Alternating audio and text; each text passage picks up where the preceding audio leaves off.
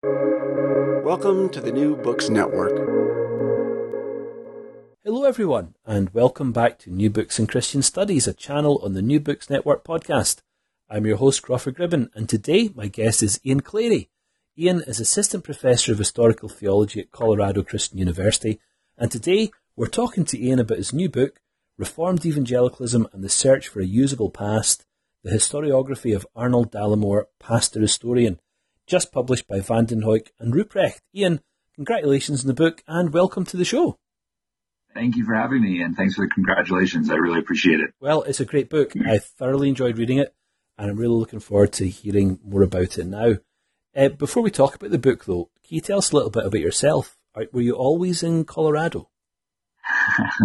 no, um, in fact, I've, I've just um, we're just finishing up, um, I guess, the first semester of my fourth year here, and so we, my family and I, we moved uh, in the summer of 2017 from Toronto in Canada, and uh, there I had been teaching uh, part time at Redeemer University College. I was doing some history courses for them, and I was also pastoring part time in a Baptist church. And so uh, got the call here uh, to come and, and, teach historical theology. But um, as is often the case with smaller liberal arts universities, uh, professors end up having to teach a whole range of subjects. So I am doing historical theology, but I'm also doing New Testament and philosophy and world religions and all the rest. So it's been, a, been an interesting experience to say the least. That's great, good. And the project we're talking about today, Reformed Evangelicalism and the Search for a Usable Past, has, has got a long trajectory, doesn't it, in, in your academic uh, background? Yeah, I mean, the the book itself deals with a guy who actually was a graduate from my my seminary. So um, I went to Toronto Baptist Seminary uh, for my Master of Divinity and my Master of Theology. I, studied with a, a, mutual friend of ours, uh, Michael Haykin, and uh, and so in, in, many respects, yeah, it was his interests in these things that uh, that my own, and uh, and and one of the big uh, pushes behind my desire to, to study this you know, this, this church historian from Canada, uh, was because of Dr. Haykin. And so, um, yeah, I just, it, it, it's, it's an interesting book in one sense, you know, if I can speak my own book this way, uh, in that it, it really kind of deals with a whole range of different subjects, uh, that all kind of have like a, a kind of personal connection to me in one, one sense. But, uh, yeah, definitely. Good. So could you tell us a little bit about who Arnold Dallimore was then? and why he matters. Yeah, so Arnold Dallimore, um, for for for people that are into church history, especially um, 18th century uh, or history of revival and those kinds of things, you're probably familiar with his name. Um, he was the uh, biographer of George Whitefield. Um, so the Banner Truth Trust in the UK had published, um, you know, over the course of 30 years, volume work on Whitefield written by Dallimore.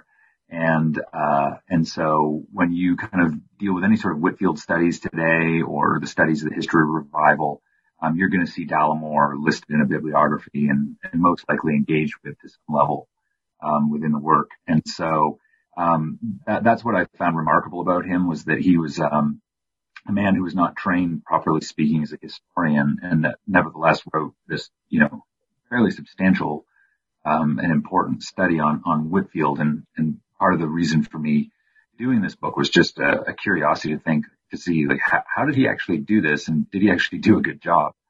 And, uh, I note in the end of the book um, aspects of his importance, and one of the things that I noted as well was um, we've had this so you know resurgence of so-called new Calvinism, uh, particularly in North America, but also in the UK.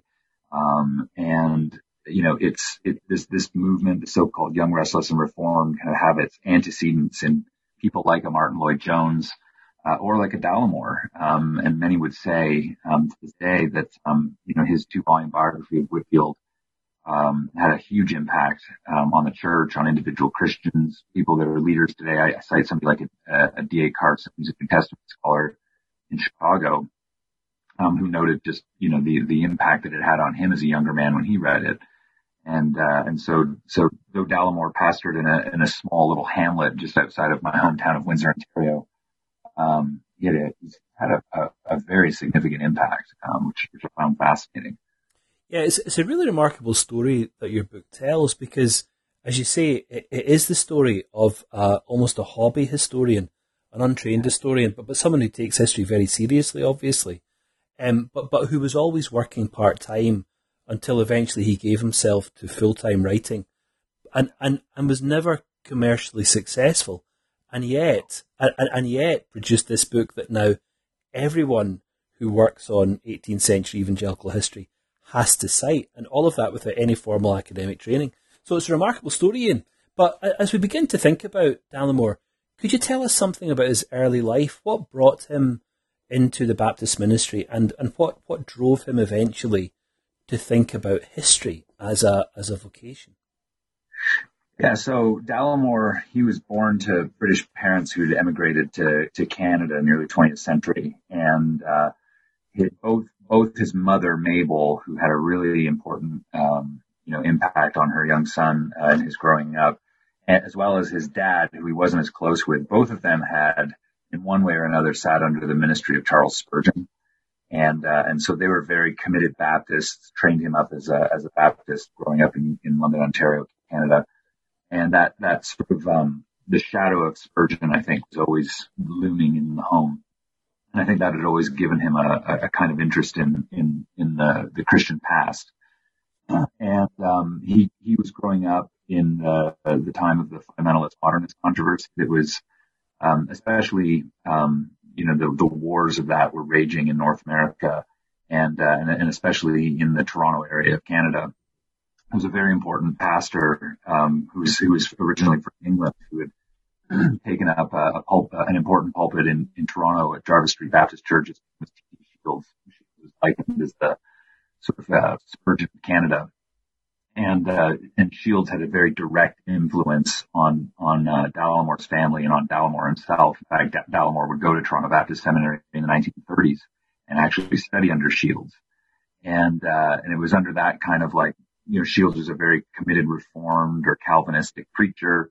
And that shaped Dallimore's thinking. Um, although he doesn't come to Calvinism himself until a little later. Um, but that, that whole kind of like ethos of the, the fundamentals of the faith, we need to have these fights, uh, in order to preserve orthodoxy. All of that shapes Dallimore. And, uh, and the first, although it's funny, the first actual, um, uh, piece of history writing that he did was, a, was his uh, bachelor of, I think it was, he did a bachelor of theology and he had to write a thesis and he wrote it on St. Francis of Assisi of all people. Um, for somebody who's in a fundamentalist, very anti-Catholic mindset, uh, he saw, he, he saw Francis as sort of like a, more of a friend to Protestants than Catholics, um, which is kind of interesting. And, uh, he had first read of Whitefield while he was in Bible college or seminary there at Toronto Baptist Seminary. And it wasn't until a little later that, uh, having read a biography um, of of Whitefield that he felt was subpar. He thought maybe he could do something like this as a means of making money on the side, and that was that was sort of how his interests developed. Manuscript of uh, of of a of a Whitefield biography that he just didn't like, and he ended up throwing it out, which was you know you know how it is as a historian to to know of a source that no longer exists um, you know, it's very, uh, very disappointing to find out that I would never get, get my hands on that. And, uh, and so he, he then went from, from, from that to, to throwing it out to starting again from scratch. And then with the help of a number of figures with the Banner Truth Trust, including Art Lloyd Jones, um, he then dove uh, headlong into the, these two volumes. The first volume took him 20 years to write, um, so he spent a lot of time um, and a lot of energy working on it. So and while while he was working that first volume, Ian, he, he was he, he was doing several things, wasn't he? He was obviously he was a Baptist pastor. He took some time out of his of his ministerial career um, for health reasons, for reasons of mental health, I suppose. Um, can you tell us a little bit his personal circumstances, um, his marriage, um, how that might have shaped him, and also the pressures that that brought, financial pressures that that brought, that drove him to begin this really extraordinary 20 year project of writing a single volume history, or the first volume, I should say, of his history of Whitefield? Yeah. You, you, uh, you, I don't know that you've necessarily, well, you probably experienced this to some degree as a historian yourself, though you write on people more from the 17th century. Um, but you know how history is dangerous, uh, because people can get very, um, you know, uh, tied in personally to interpretations of the past. And it gets more dangerous um, when you have to write on people whose family are still living. And um, so, you know, some of the things that I say in the book, uh, even in regards to the mental health stuff, you know, is is uh, those are hard things to write about, knowing that you know his who I'm who I'm actually friends with. I'm friends with a number of people in his family. They were very helpful for the for me writing this book.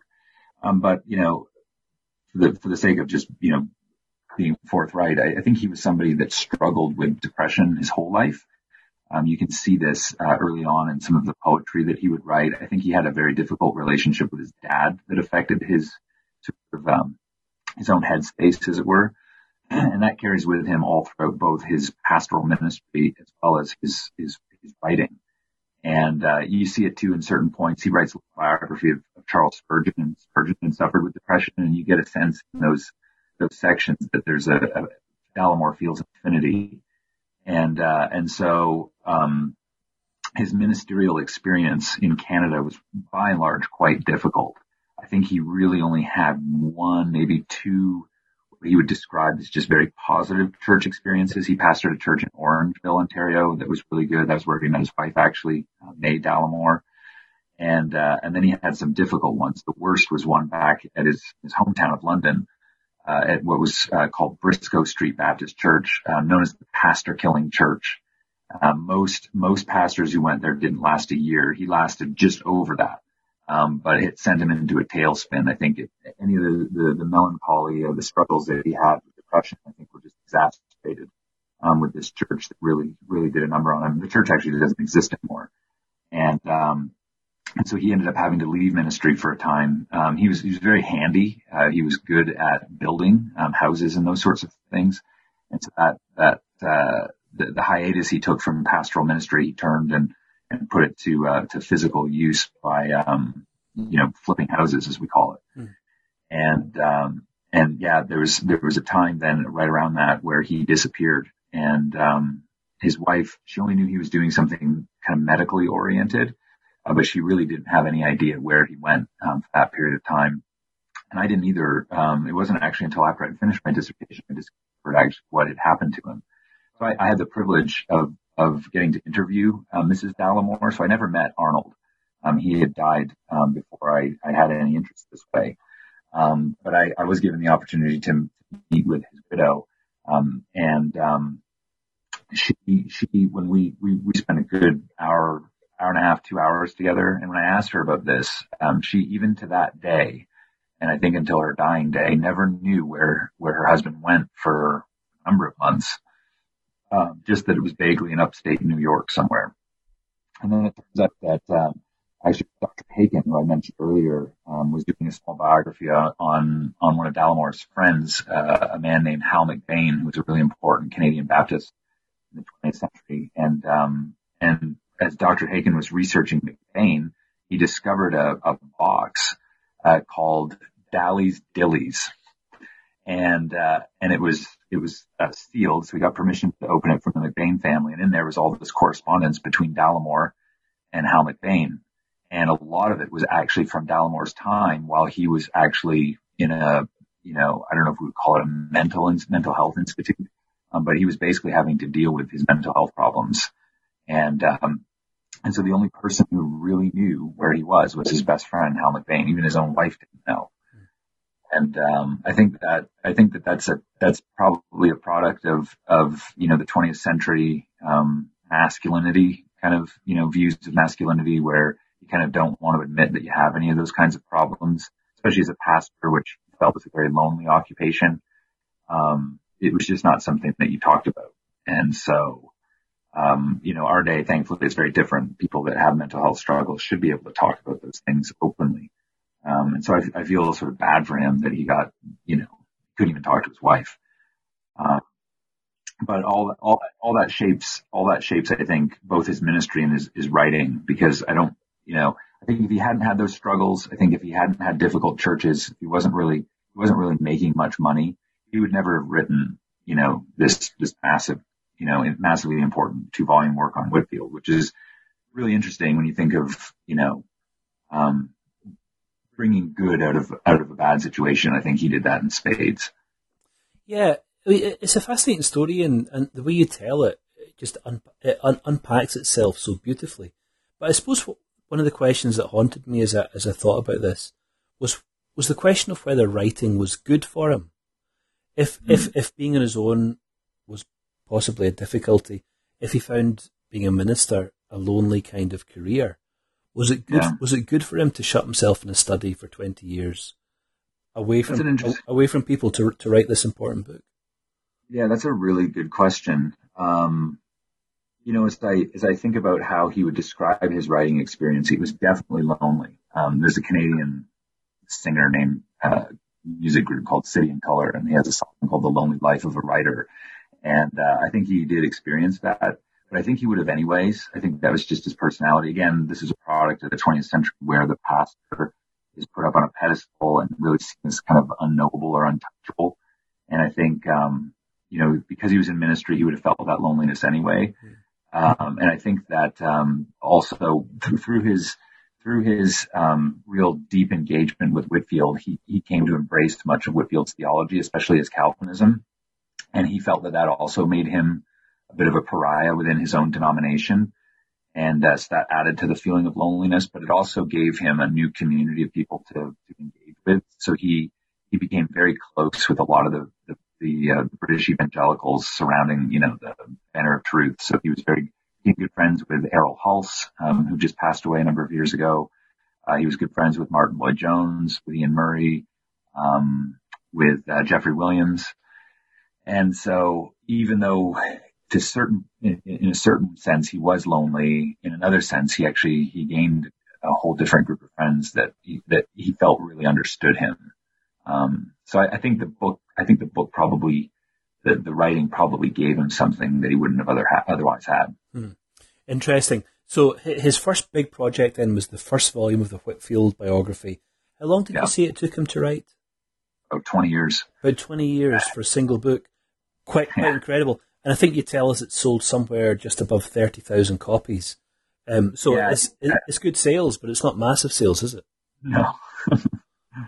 now, I mean, it's, what, what, it's not heartening for me with my uh, thinking of the sales of this book for myself. So yeah, exactly. It's sales I would dream of, but that's not the point. Yeah. Um, so what, what kind of book was this? He, he wasn't a trained historian, but he was a passionate and committed historian. And he, he was both learning from Whitefield's ministry, as you show, embracing ultimately some parts of Whitefield's theology. Um, but he was also shaping a picture of Whitefield that he could give to the world. What, what, what was this biography like as a piece of history? Yeah, that's the big question that I'm I'm, I'm addressing in in the book itself. Um, you know, to kind of step back and look at the the bigger debates that go on over historiography, especially evangelical or Christian historiography. Um, you know, I'm trying to to think through his his placement within some of the debates over, you know, what we would call more academic or objective historiography versus the more kind of providentialist or hagiographical history history writing. And um, you know, if you read any any kind of reference uh, to Dallimore on Whitefield in academic studies, um, so say if you if you turn to Harry Stout, you know, teaches at Yale, if you look at his study of Whitefield, he would he would refer to Dallimore's work. He would he would think it was important and uh, and made some good contributions, but overall he would describe it as something that was you know hagiographical or sometimes called filio-pietistic. And um, and so as I was as I was getting into this question and, and wanting to situate Dallimore in, in these debates, um, I started I actually initially took it for granted that he was writing hagiography. And then as I kind of got into it a little bit more and started to see that, no, he's actually willing to critique Whitefield at a number of key points. Um, he's definitely an admirer uh, of his subject. He identifies with Whitefield in many respects. Um, and, uh, but at the same time, he's, he's, he's willing to, willing to, to say things, um, that he, you know, that would, he would have, would have seen, would have been hard for him, I think, as an admirer, um, but was nevertheless he had to be he knew he had to be critical. And so I'm trying to exonerate him a little bit from the pure hagiography. Um, he's definitely an admirer. Um, but I don't think that he runs some of the, the risks of, you know, what we, you know, the historical fallacies that come with something like hagiography, like not willing to see his subject's faults. um, you know, whitewashing history, kind of putting him up on a pedestal as a, as an untouchable hero and those kinds of things. So I was, I was glad to see that, um, that, that there was, uh, a degree of criticism where I think criticism needed to be made, although there are other places where he could have been more critical too. Um, so give, give us an example of that, Ian. You talk about the issue of slavery in the book, for example, and Whit- Whitefield's role in introducing slavery to the state of Georgia. Yeah, that was that's the biggest area of criticism um, that that Dallimore will level against against Whitefield. Uh, he does he doesn't go far enough, and and I partly I think that the critique of Whitefield on slavery for Dallimore, um, I think he's he's a little bit muted, maybe might be the way to put it, in that uh, of course he loves Whitefield and he's trying to see him in the best possible light, um, but he also suffers from just not having you know, known, ha- having manuscripts available to him or some of the material available to him to know how far Whitefield actually pushed things when it came to slavery. There's actually Tommy Kidd in his, uh, his biography with Yale, um, that, that, that unearthed some very disturbing things about Whitefield and slavery. Um, the main one being that he actually illegally introduced slavery into the, into the, into Georgia.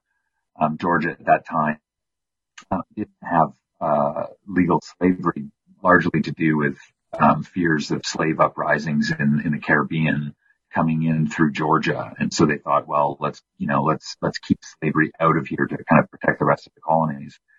And Whitefield, um, ironically, um, wanted to build a slave orphanage in Georgia and um, was not, he felt like he was being hindered um, in doing that by not being able to use slaves to actually build and then work on this plantation.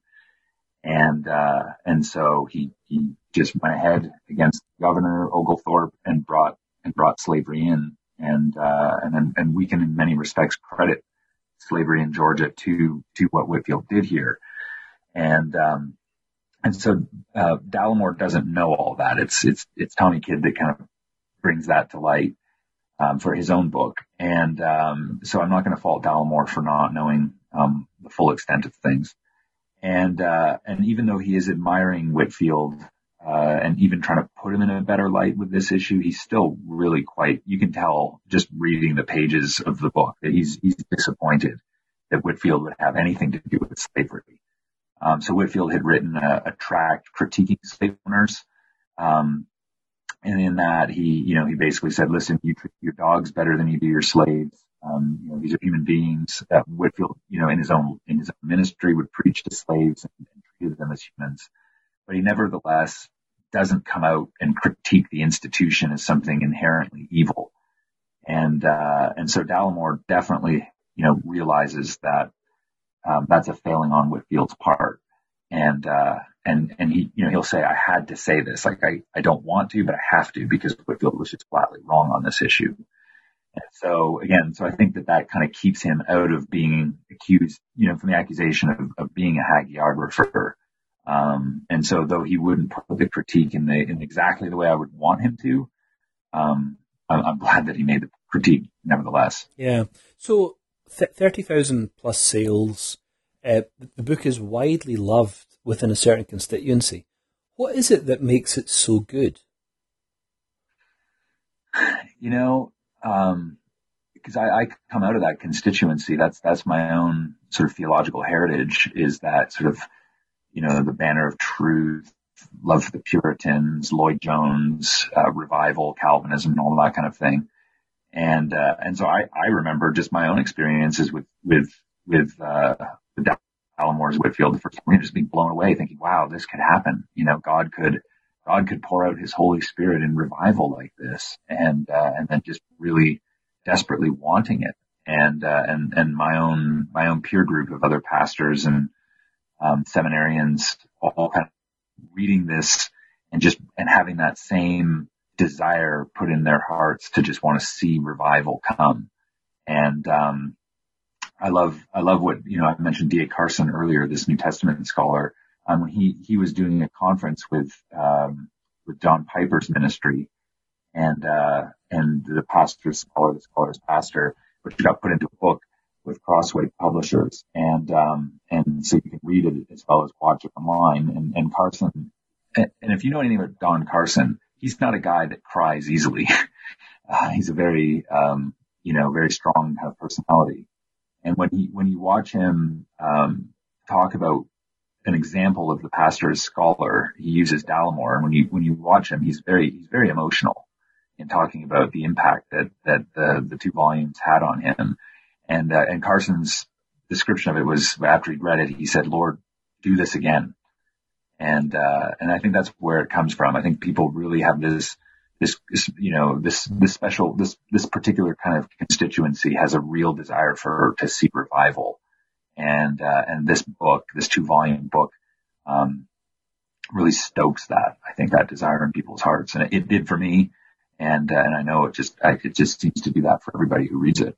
It's, it's a lovely anecdote, Ian, the anecdote you just shared, because it reminds me of one of the other things that you explain in the book, which is that D.A. Carson's father and mm-hmm. Arnold Dallimore were friends, weren't they?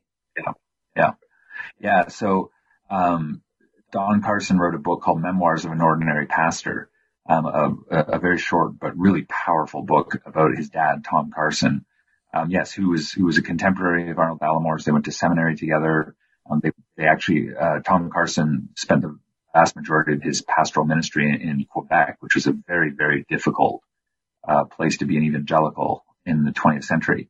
And, uh, and so Dallimore had actually gone and spent time with him. Dallimore became fluent in French. He actually communicate uh, pretty, well in French. And, uh, and so yeah, they had been good friends. I think that also is behind some of the emotion for Carson as, uh, as he's thinking about Dallimore, he's probably thinking about his dad too.